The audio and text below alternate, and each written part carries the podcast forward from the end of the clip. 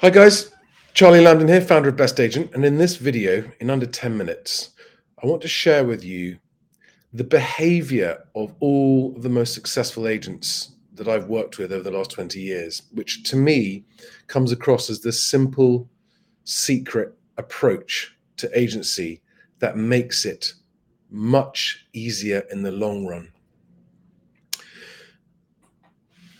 As all the best agents know, estate agency is about people more than it is about property because people flow through property.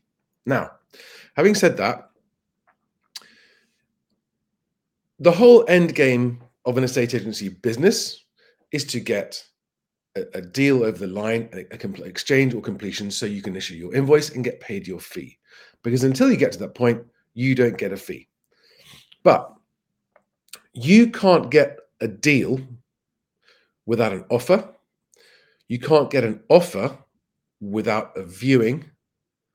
You can't get a viewing without an instruction.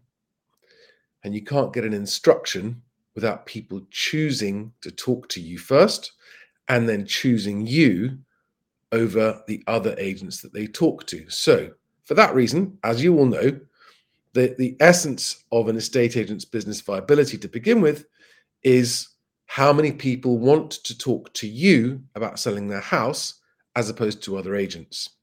Now, I know all this might sound obvious at this point, but bear with me. I've designed three estate agency, estate agency CRM systems from the ground up. And the first one I designed went to a countrywide brand in London and it transformed their business as it did with one of the next clients was Dexter's when they were very small, and it transformed the, the, the growth of their business. And it came down to this simple thing. What I realized was that the single most frequent operation or function or task of an estate agency business is registering applicants. There is no other job that you do more frequently than registering applicants and it becomes highly time consuming and it gets the perception of also being a massive waste of time because 95% of the people that you register aren't going to earn you any money. Well, I want to challenge that assumption. And I'm not talking about referral income or anything like that. I'm talking about purely about increasing the chances of getting instructed to increase the chance of getting a fee. Every single person who buys a home in the patch that your estate agency covers, whether they buy it with you or any other agent, is likely to become a seller within the next few years, but next five, seven years or so on average. Okay. Especially first time buyers.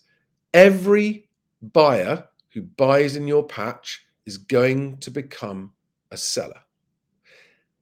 Every buyer in your patch is therefore a potential future client. Now, I know you know this, but I'm talking about changing the attitude to how you register applicants. And there are a lot of businesses that say that they do this.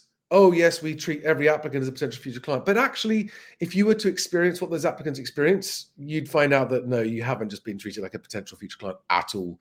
You've been uh, you've been left feeling like you don't want to talk to that agent again. That's what happens with a lot of, and it's because a lot of us are too busy.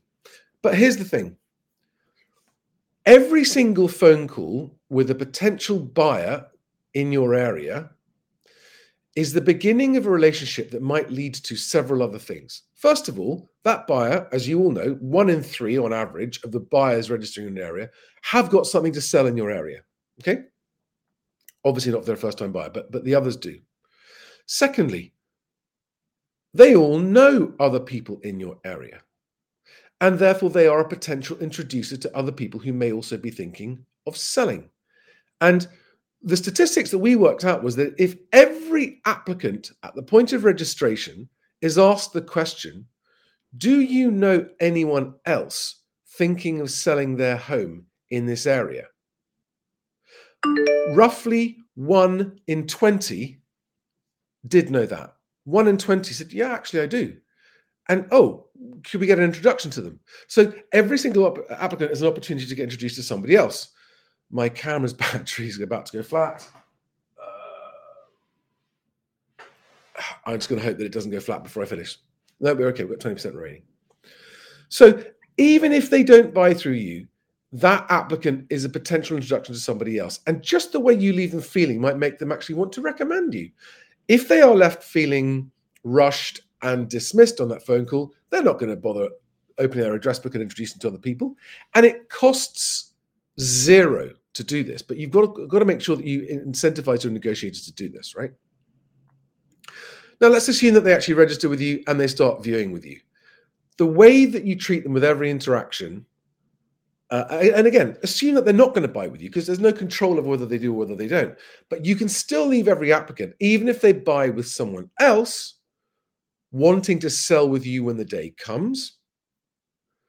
And if they do buy with you, of course, you've then got a potential future seller in the bank, so to speak, provided they had a good experience with you. And so, what I'm saying is, I know that an awful lot of agents find the process of managing applicants and registering applicants to be time consuming and oh my god I, haven't got time to talk to you i've got i've got deals to progress everything else but every single one should be treated. Now, listen, I'm not saying that you've got time to spend hours and hours and hours talking to every single applicant that registers. Of course, you haven't.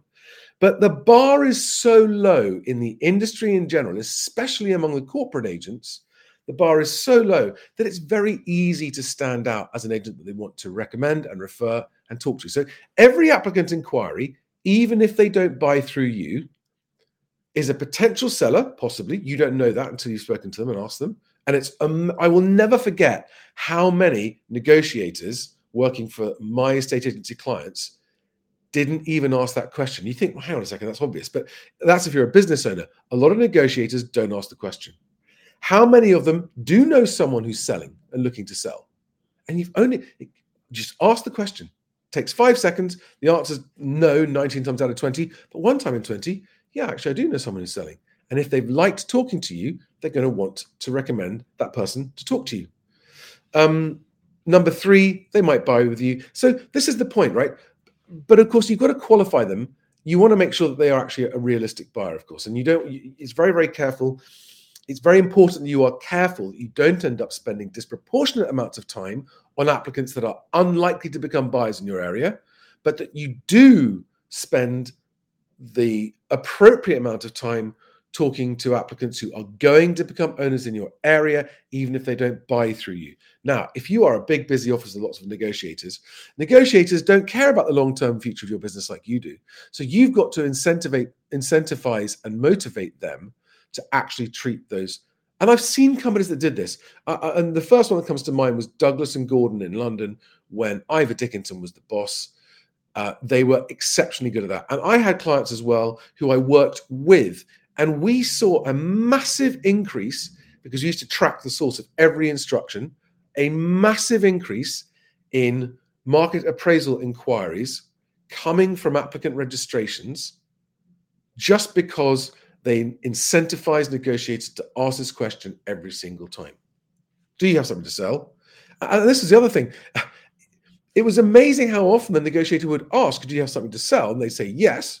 Uh, and that would not reach the valuations manager of that office.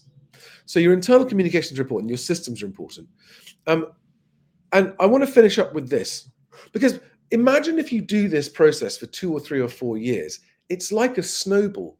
And you end up being in the position where, as with the best agents that I know, between 50 and 75% of all your new business walks in the door, metaphorically. They ring you up, they walk in the door, they email you when it's time to sell, and they don't even go anywhere else. And that's what I mean about making your future easier. And th- that business comes at higher fees. Um, and you've already got an existing relationship or an existing reputation. The point is, is that although you won't see any immediate return on investment on that policy today, you'll be amazed how quickly you will start to see it. Within three months, you'll start to see a noticeable increase in uh, new instruction opportunities by adopting this approach. And within a year, honestly, it's like a snowball. It really, really is. And it's a fantastic weapon against the mediocre to poor service levels of most agents. Now, guys, I hope that's helpful. Um, have a great day. Uh, if you haven't already done so, please join Best Agent, bestagent.co.uk, and help join my campaign to absolutely kill overvaluing once and for all, because overvaluing kills transactions, and killing transactions kills your businesses. So that's what I want to do this year. Um, thanks for following. Follow me on LinkedIn. Follow me on X, Best Agent Boss. Uh, please subscribe to the YouTube channel if you're an agent and you aren't already subscribed to the Best Agent YouTube channel. You can also follow me on Instagram, and I will talk to you on the next video. Thanks, guys. Have a good one. Bye bye.